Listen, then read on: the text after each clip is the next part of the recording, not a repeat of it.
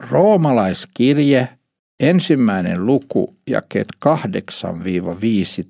8-15.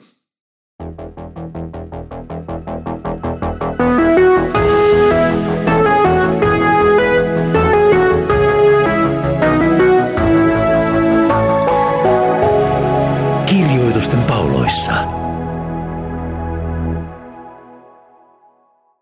Olemme nähneet, miten Paavali roomalaiskirjeen alussa heti ensin esittelee itsensä Kristuksen palvelijana ja apostolina ja esittelee asiansa eli evankeliumin, Jumalan evankeliumi, jota hän julistaa, ja kuinka hän määrittelee, että tämä evankeliumi nimenomaan koskee Jeesusta Kristusta, Jumalan poikaa, joka on yksi persona, mutta jolla on sekä inhimillinen että jumalallinen luonto ja joka siksi pystyy meidät pelastamaan, koska pelkkä ihminen ei meidän puolestamme olisi voinut kuolla ja kantaa kaikki meidän syntimme.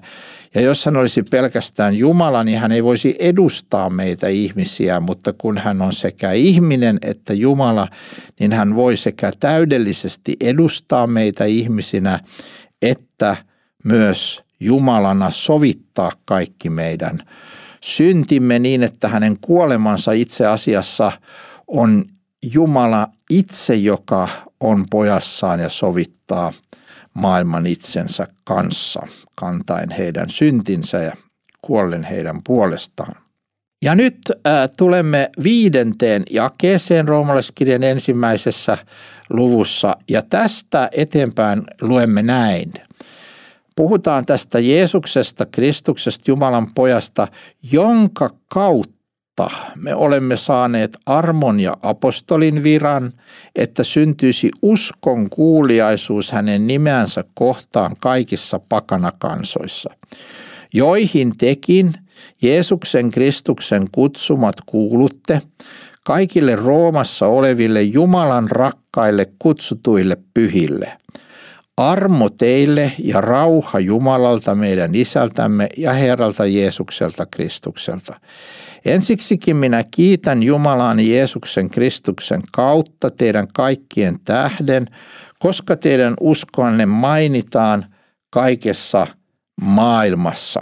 Sillä Jumala, jota minä hengessäni palvelen, julistan hänen poikansa evankeliumia, on minun todistajani, kuinka minä teitä lakkaamatta muistan aina rukouksissani anoen, että minä jo vihdoinkin, jos Jumala tahtoo, pääsisin tulemaan teidän tykönne. Sillä minä ikävöin teitä nähdä, voidakseni antaa teille jonkun hengellisen lahjan, että te vahvistuisitte. Se on, että me yhdessä ollessamme virkistyisimme yhteisestä uskostamme teidän ja minun. Ja edelleen Paavali kirjoittaa, minä en tahdo veljet teiltä salata, että jo monesti olen päättänyt tulla teidän tykönne, saadakseni jonkin hedelmän teidänkin keskuudestanne, niin kuin muidenkin pakanain, mutta olen ollut estetty tähän saakka. Kreikkalaisille ja barbaareille, viisaille ja tyhmille minä olen velassa – Omasta puolestani minä siis olen altis teillekin Roomassa asuvaisille julistamaan evankeliumia.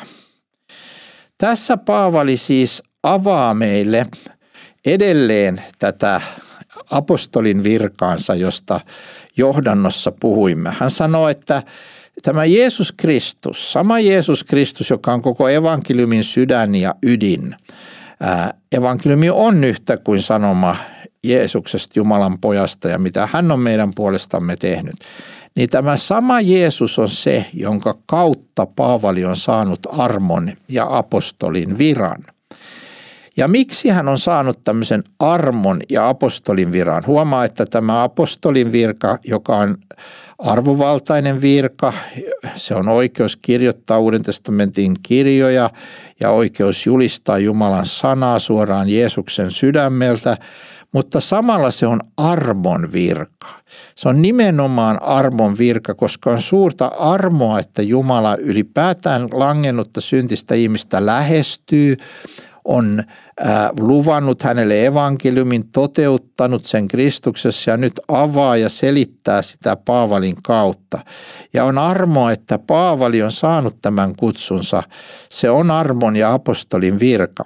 Ja miksi tämmöinen äh, apostolin virka on olemassa? Miksi koko tämä roomalaiskirja ja miksi koko evankeliumin julistus? Paavali selittää, olemme saaneet armon ja apostolin viran, että syntyisi uskon kuuliaisuus hänen nimeänsä kohtaan kaikissa pakanakansoissa. Tähän asiaan, tähän uskon kuuliaisuuden syntymiseen Paavali palaa tämän roomalaiskirjeen viimeisessä luvussa. Mutta hän sanoi sen heti tässä alussa viidennessä jakeessa, että syntyisi uskon kuuliaisuus. Sitä varten hän on liikkeellä, sitä varten hänellä on tämä apostolin virka, sitä varten hän julistaa Jumalan sanaa. Uskon kuuliaisuus on hyvin erityinen ja merkittävä asia kristillisessä uskossa. Ensinnäkin se tarkoittaa sitä, että me emme tottele pelastuaksemme. Me emme tee hyviä tekoja, me emme toimi Jumalan tahdon mukaan, jotta me pelastuisimme, vaan me toimimme Jumalan tahdon mukaan, olemme kuuliaisia Jumalan käskyille siksi, että me olemme pelastettuja. Se on uskon kuuliaisuus. Ensin uskotaan, että Jumala on olemassa, minä olen rikkonut häntä vastaan, mutta Kristus on sovittanut kaikki minun syntini. Näin turvaudutaan uskossa Kristukseen vapahtajana ja häneltä saadaan kaikki synnit anteeksi ja päästään Jumalan lapseksi. Ja tästä uskosta seuraa sitten kuuliaisuus elämässä. Kuuliaisuus ei ole koskaan se perusta, jolla meidät otetaan Jumalan yhteyteen, vaan se on aina se hedelmä siitä, että meidät on otettu Jumalan yhteyteen. Sinä et tottele tullaksesi Jumalan lapseksi, vaan koska sinä olet Kristuksen kautta armosta lahjana vastaanottanut Jumalan lapseuden, sen takia sinä tottelet.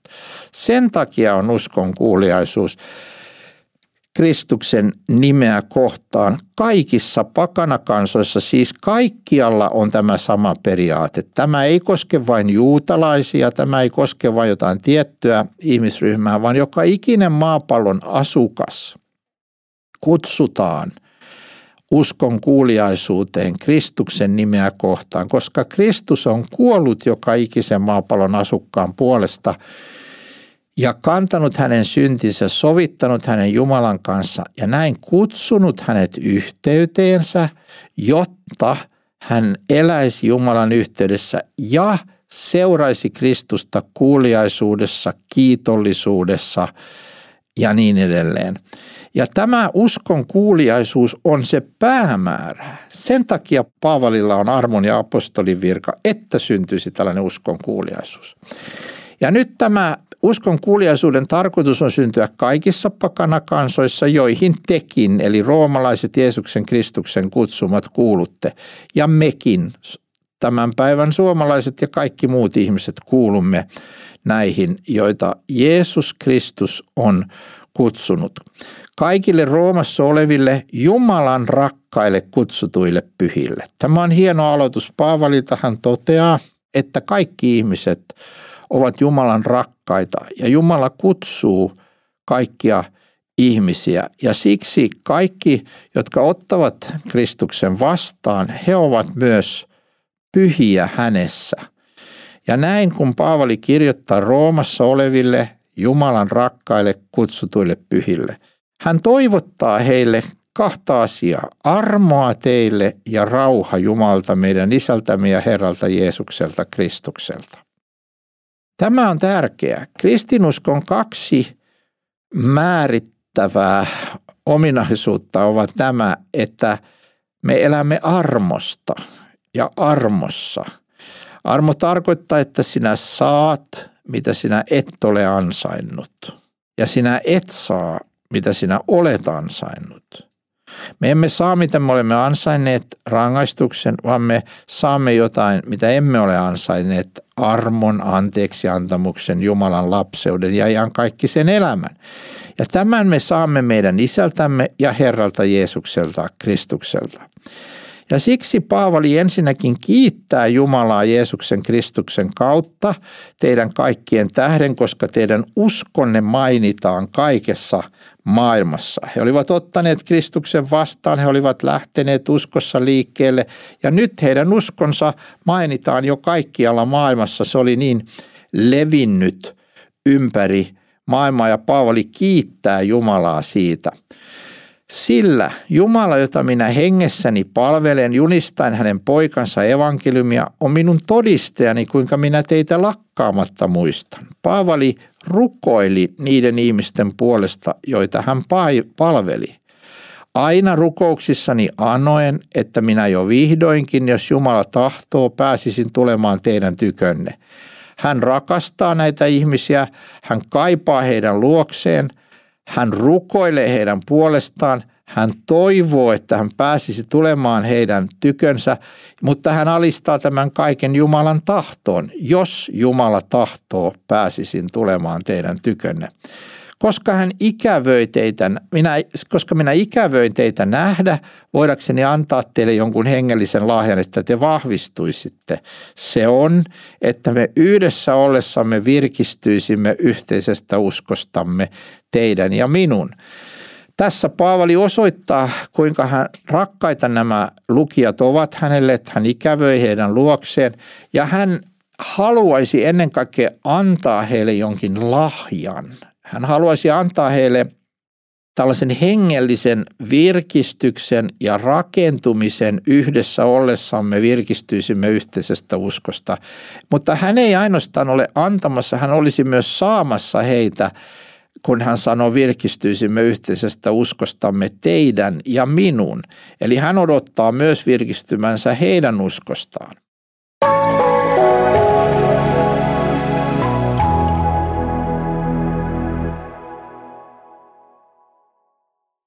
Ja sitten hän toteaa, että minä en tahdo veille teiltä salata, että jo monesti olen päättänyt tulla teidän tykönne saadakseni jonkin hedelmän teidänkin keskuudestanne niin kuin muiden pakanain, mutta olen ollut estetty tähän saakka. Meille ei kerrota millä tavoin tämä este on ilmaantunut, mutta jollain tavalla Jumala, jonka tahto aina toteutuu, on estänyt Paavalia tulemasta näiden roomalaisten tykö ja siksi hän kirjoittaa heille. Ja hän toteaa, että kreikkalaisille, barbaareille, viisaille, tyhmille hän on velassa. Ja siksi hän on myös omasta puolestaan altis teillekin Roomassa asuville julistamaan evankeliumia. Tämä on mielenkiintoista. He ovat uskovia, heidän uskonsa on levinnyt ympäri maailmaa, mutta silti Paavalin on hyvin altis julistamaan heille – nimenomaan evankeliumia. Meidän ei tarvitse kuulla evankeliumia vain kerran, vaan me tarvitsemme evankeliumia senkin jälkeen, kun olemme lähteneet uskon tielle, vaeltaneet Kristuksen kanssa pitkän matkaa ja meidän uskomme on levinnyt muuallekin, niin kuin näiden roomalaisten, niin senkin jälkeen Pahvali on altis meille julistamaan evankeliumia, koska me elämme evankeliumista. Me tarvitsemme sitä, jotta me tulisimme uskoon – me tarvitsemme sitä, jotta me pysyisimme uskossa ja me tarvitsemme sitä, jotta me pääsisimme uskossa perille taivaaseen asti.